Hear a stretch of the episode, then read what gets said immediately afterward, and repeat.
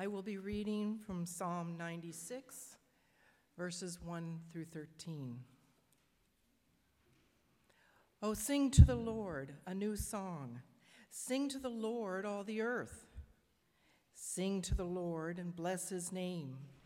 Tell of his salvation from day to day.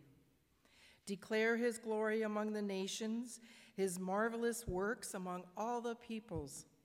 For great is the Lord, and greatly to be praised. He is to be feared above all gods. For all the gods of the peoples are worthless idols, but the Lord made the heavens. Splendor and majesty are before him, strength and beauty are in his sanctuary. Ascribe to the Lord, O families of the peoples. Ascribe to the Lord glory and strength. Ascribe to the Lord the glory due his name. Bring an offering and come into his courts.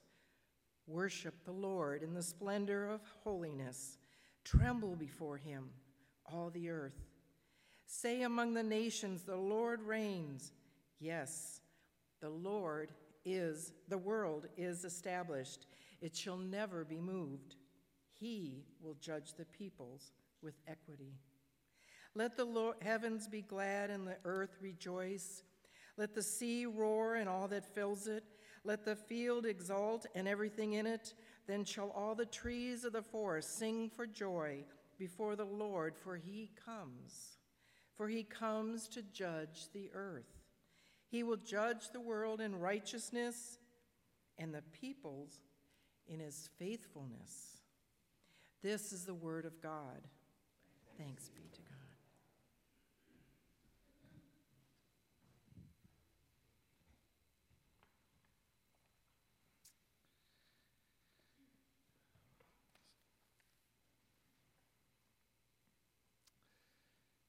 As we uh, turn to this third week of missions theme, uh, this is the big idea. If you could take this theme, worship of God drives mission. The worship of God drives mission. The worship of God drives mission. So in Psalm 96, it's conveying this uh, truth that theology of mission is that worship and mission go hand in hand. That Christianity, we're not just trying to make nice people who go to heaven, but we're trying to make worshipers of all the peoples of the world. And so there is this uh, story where a hunter, instead of going to church, he skipped out on church that Sunday and went hunting in the woods. And as he's hunting in the woods, he trips and falls, and he looks up, and sure enough, there's a bear looking at him. The bear starts chasing after him, and he doesn't have his gun, and he's running, and bears run 30, 40 miles per hour. And so suddenly he has no hope and desperation. So the hunter gets on his knees and says, God, I am so sorry I missed church. If you could just spare my life this one moment, I will go. God, please make this bear a Christian bear. There was absolute silence. The hunter looked up, opened his eyes, and there's the bear praying, Dear God, thank you for this meal I'm about to receive. That, that's, that's one of those jokes that pastors use. Uh, the, the end goal of mission is not to make nice people who pray to God before a meal. The end goal of mission is for all people to worship and ascribe greatness to God. This is mission. So that you and I are worshipers because we've been reached out to, and we worship so that it fuels this hunger and thirst to see other people worship God. So, this is true for even our children. I don't want my children just to go to church. I want them to be worshipers seven days a week. I want them to adore God. I want them to look out the creation and say, God, you are good. God, you made all things beautiful. This is what drives mission. So we don't want to make Christians who gather on Sundays, who sing praise songs and listen to a sermon. We want people who live a life in a way where everything they do it's glorifying and magnifying the name of the Lord. Psalm 96, it's conveying this truth in many different ways. And so I want to take three things from Psalm 96. And the end goal is this. The first, I borrow this from Steve Hawthorne. He's a director of a mission organization. He wrote an essay in a collected book of It's called Perspectives in World Christian Movement. And I borrow this from him, and he takes it from Psalm 96. God reveals his glory to the world so that he could receive glory from the world. So God reveals his glory to the world so that we could receive that so that he could receive glory from the world. And so we see this in Psalm 96. Could you read it together with me? Oh, sing to the Lord a new song. Sing to the Lord all the earth. Sing to the Lord, bless his name. Tell of his salvation from day to day. Declare his glory among the nations, his marvelous works among all the people. Right here, tell of his salvation. God reveals his glory in the world that you and I live in so that we could be saved, redeemed, and in turn bring that glory back to him. And so in Old Testament and New Testament, we see this. Uh, let's take Exodus, for example. Exodus, what did God do? He sent Moses to save and deliver his people from Egypt. And from the plagues to the Red Sea, what is God doing? God is revealing his glory through the 10 plagues. God is revealing his glory by parting the sea so that when the people see this, not just Israel, but all people of all the nations say, The Lord, He is God. So in Exodus 7, verse 5, the Egyptians shall know that I am the Lord when I stretch out my hand on Egypt and bring out the sons of Israel from their midst. Egypt, a land that has hundreds of gods, will know that there is one true God. When? When God says, I stretch out my hand, revealing his glory and his power. Later on, Moses has a father-in-law. Anybody know his father-in-law's name? Do you remember? Jethro. Jethro. And Jethro says this. He sees all that God did through Moses, and Jethro in Exodus 18 says, he was delighted to hear about all the good things the Lord had done for Israel in rescuing them from the land of Egyptians. He said, This is Jethro, who is a foreign born man.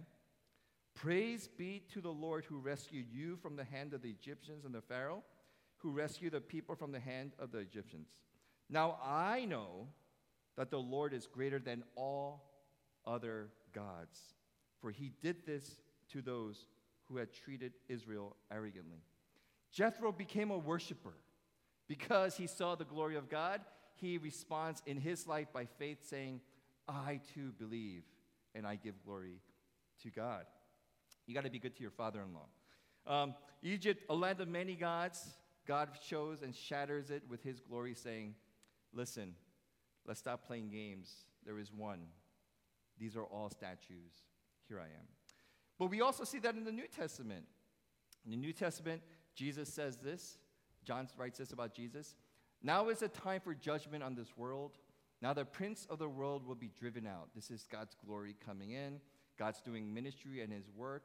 And this is what Jesus says And I, when I am lifted up from the earth, will draw all people. Can we say all people? Not just the Jews, not just the church people, all people to myself. What is he referring to? He's projecting his death on the cross. He's lifted up, his death, and then his resurrection lifted up. He said this to show the kind of death he was going to die.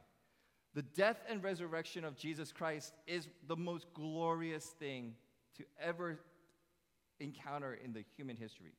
That God has come, God died, and God rose again that Jesus Christ. So when God reveals his glory to us, we are transformed by that. And we're, we're at church in 13701 Hillsborough Drive, La Mirada, California, giving glory to God because we received and believed in this glory.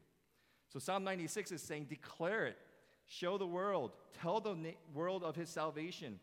This is what mission does. Mission is not, God, let me do something hard for you. Pastor Eduardo and Anna just shared. They were turning to God's word. They were moved by the scripture. What does this mean? Why were they in that position? They trusted and believed in the glory of God, and they responded by faith. So, missions is not an option, it's the reaction of those who have received and encountered the glory of God. I believe in an invisible God. I think there's at least one other person in here that believes in the invisible God. We believe in a God who is glorious, And because we trust that, we are moved to this. So, Psalm 96, next thing we see here is it reveals that God desires, this is crazy, missions is not just to convert. We think, you know, the Spanish Inquisition, the conquistadors, we think it's to convert people to Western religion. And this is why people are like, that's a man made religion. No, everyone's wrong there. Psalm 96 is telling us God is a God who desires for every nation to worship him. That the end purpose of mission is worship. And so worship and judgment go together. God desires for us to worship him. Now, the question you should ask this is this, and young people ask this. Young people are so good at asking this. They say, Isn't God egotistical for wanting worship from us? Isn't that a little egotistical? Well, only if God is not good. So, for example, uh, how many of you have cousins, siblings, friends, or children that said, All I want to do is eat chocolate and ice cream? Now, if you love them, what do you do? Do you give them unlimited chocolate and ice cream? Last night, I had my father in law wanted to take us out to Sizzlers, and Sizzlers has that amazing all you can eat salad bar with chocolate. Now, is it loving for me to say, Ethan, eat all you want? Dig in there, run them out of business, and have all the chocolate and ice cream you want. That's not love, that's incompetence. but what is love is when we want something that's good for them, when what they desire is truly good, it doesn't ruin them, it enhances them. And so there's a phrase we become what we worship. We become what we worship. And there's actually a book titled We Become What We Worship, written by uh, Greg Beale. And this is what he writes in this one thesis of the whole book. What people revere, what you and I adore, revere, they resemble either for ruin or for restoration. In other words, if you worship the things of this world, in anything around this world, you become like the world. You become petty, selfish, materialistic, entitled. If you worship anything that comes from the world, career, job, my beauty, it destroys you. Some of us worship children, our kids, our, our schooling, their education, their grades. You, if that becomes our end all, it ruins us. Because these things are not in and of itself good enough to redeem us. So, what, what do we worship that's good? When we worship God, what is God like? He's gracious. God is love. God is freedom. God is life. God is joy. God is the absolute good in this whole universe that measures what is good and bad. He is the ultimate good. When God wants us to worship Him, He's doing it because He loves us and wants the best for us. Um, Psalm 115 reiterates what Greg says, and um, this is the text. Their idols are silver and gold, the work of human hands. They have mouths but do not speak, eyes but do not see. They have ears but do not hear, noses but do not smell. These are referring to gods. They have hands but do not feel, feet but do not walk, and they do not make a sound in their throat. Those who make them become like them. So do all who trust in them. The greatest thing God can do for us is to point us to Himself so that we would love and worship God. This is what drives missions. This is what drives God's heart. And so, can you imagine God seeing all His children worshiping false idols and becoming like them? What does God desire of us? Reach them, show them who I am. Psalm 96 has this verse For great is the Lord and greatly to be praised. Can we say this together? He is to be feared above all gods. In fact, so this, this word is He is to be feared. There is no God that comes close to our God. And Psalm 96 is saying, What else? Who else would you worship? Um, I love uh, this text, and it's from Isaiah, so I'll just share it briefly. Isaiah is talk, talking, presenting God's word, and God's word is this. And God says, There's Bel, there's Nebo, their idols are borne by beasts or burden, their images that are carried but are burdensome. They're a burden for the weary. They stoop and bow down and unable to rescue the burden. They themselves go off into captivity. Did you hear a word in there over and over again? Burden, burden, their burden, burden. Do you notice when we worship anything else other than God, that thing becomes a burden? So there's a saying, you know, don't treasure materials or else materials will possess you, right? Like don't don't love things like that or else these things will own you. And if you read Isaiah 46, the word here is burden, burden, burden. When you worship a false god, they become a burden. And they even make fun of them that you have to literally carry this wooden statue god that you worship wherever you go. You become bondage to it. Some of us worship false gods. And you're working hard to make this God work for you. It becomes a burden. I want everyone to like me. You work hard to make people like you. And then you got 10,000 likes. Oh, that's good. I feel loved. That's what I care about. Next day, you put up a post, two likes. Oh, life is hard. It's a burden to carry this idol that's not God. You carry it, it weighs you down. This is what God is saying about any gods. But he goes on. Listen to this verse. Right after it. Listen to me, you descendants of Jacob, all the remnants of the people of Israel. You, whom I have upheld since your birth, and have what?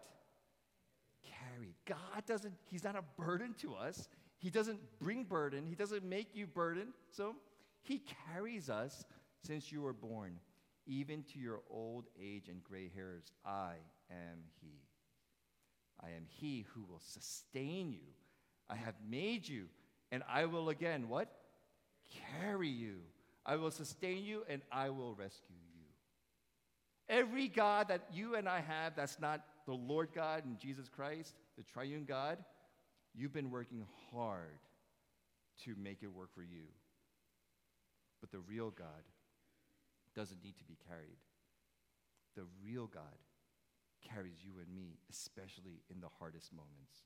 And the people of God said, Amen. This is our God. This is why God wants us to worship this God. And so John Piper, you know, he says in Let the Nations Be Glad, the difference between the true God and the gods of the nations is that the true God carries, and the other gods must be carried. You know, what Christ does is not just send us to heaven rather than hell, He breaks the burdens that have been carrying us that we thought were important. He breaks that, and He says, I want freedom for you. I want you to delight and have life in me. John, uh, he says, 10, he says, I have come that they may have abundant and it's so funny, in 2023, we turn away from God and turn to everything else that would enslave us. This is where we belong, church. This is what we desire for the world. That the world is not going to fix itself. We're going to have earthquakes, wars. But the God who truly frees us is the God who carries us in Jesus Christ. Lastly, Psalm 96 tells us this it tells us that we are not saved from something, but we are saved for something. We're not just saved from wrath. We're not just saved from hell. We're not just saved from judgment. We are saved for something. What is that thing? Tell of his salvation from day to day. Declare his glory among the nations, his marvelous works amongst all the people. Tell, declare. Verse 10 Say among the nations, what? The Lord reigns the world is established. We're not just saved from something and we kind of cruise control our life, have a nice retirement, go to church if we can, you know, get involved, serve a little bit. Psalm 96 is reiterating God's call through Jesus Christ. Go and make disciples of all nations. Tell them the wonderful deeds that God has done, that He has come to rescue. He has come and defeated death and once and for all. And so the end goal of God is this, in inscribed in Psalm 96.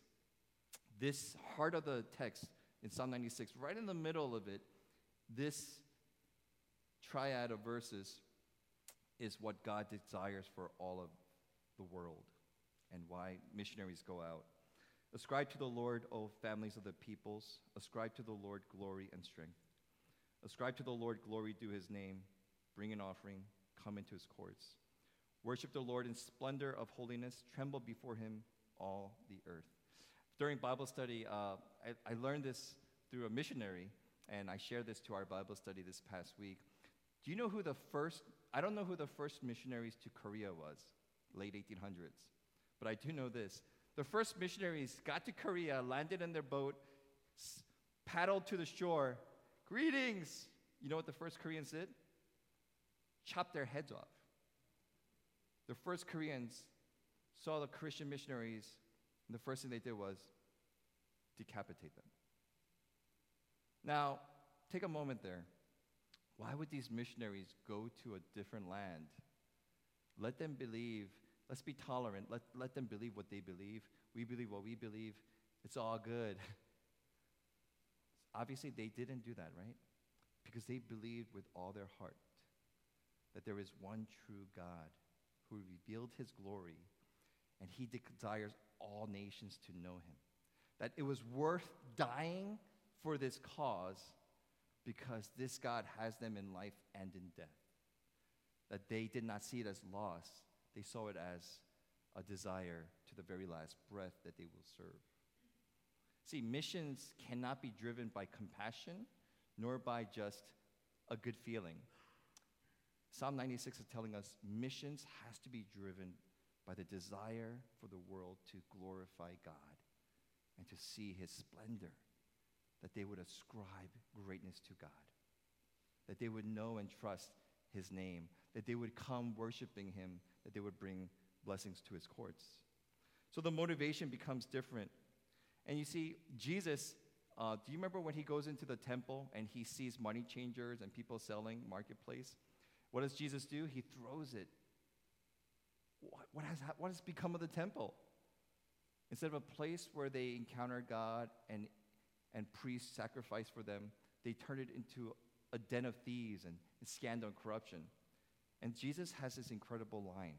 And you can see the heart of Jesus having a desire for greatness and glory for the world in it. Is it not written, My house shall be called a house of prayer for whom? All the nations. But you have made it a den of robbers. That's convicting because I think when church becomes a place of only comfort and a place where we make it our own, just a place where I like, rather than realizing this is a place to magnify God and to go into the world and support those who are also magnifying God. So that's why we support Nicaragua, China, Tijuana. We are partnering with God to see all the people of the world pray and adore and gather at God's house with worship. We have to teach worship to our children. We have to become worshipers. Missions propels out of hearts of worship, and missionaries are fueled in worship. At the end, John Piper ends with this, and then I will conclude. Where passion for God is weak, zeal for missions will be weak. Just let me read that again. Where passion for God is weak, zeal for missions will be weak. Churches that are not centered on the exaltation of the majesty and beauty of God will scarcely kindle a fervent desire to declare his glory along the nations. All of history is moving toward one great goal the white hot worship of God and his Son among all the peoples of the earth. Missions is not to go, it is the means. And for that reason, it is the second greatest human activity in the world. Missions is the means for the world to worship. So I want to challenge you. Have you been called by God to a particular area of ministry and mission? I think you have. Missions doesn't start when we go to a different land, it starts here. It starts where you are, where God has placed you. And missions is fueled by worship. I pray that we get, gather every week for worship, but I also pray that your life becomes worship. That Monday through Sunday, that you magnify God in a way that you adore his name and lift up wherever you go. So, Christian life, in summary, boils down to two things glorify God, exalt the greatness of God, and second, let all of that propel you towards mission. Let me pray.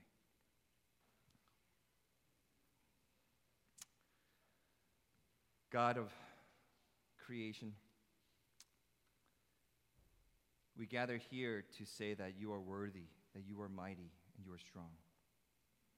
That you have done wonders so that we could come to you. You are not like the false gods that we have to carry and maintain, but you're the God who over and over again carries us. Lord, so we worship you to become like you, to draw nearer to you, and to realize that this is why we exist. That at the revelation time, all the nations will gather at your feet and bow before you, declaring, Holy, holy, holy. And so, God, we are worshipers. But may that also drive us out of these walls and to be a church that desires and prays for your name to be known throughout the world. God, help us to be engaged with that. Open doors for our church so that we could walk through it. Open up our hearts so that we could move in that direction where to live the American dream is not the goal, it's not the end, but it's the blessing, as we heard last week, to be the blessers in your name to ends of the world. So thank you, God, for all that you've given to us. We worship you. In this moment, we declare and we say, There is none like you. And we repent of all the false gods that we chase after. And we say, God, would you be our focus, our prize, and our vision? Would you turn our hearts to magnify your name? These things we pray in Jesus' name. Amen.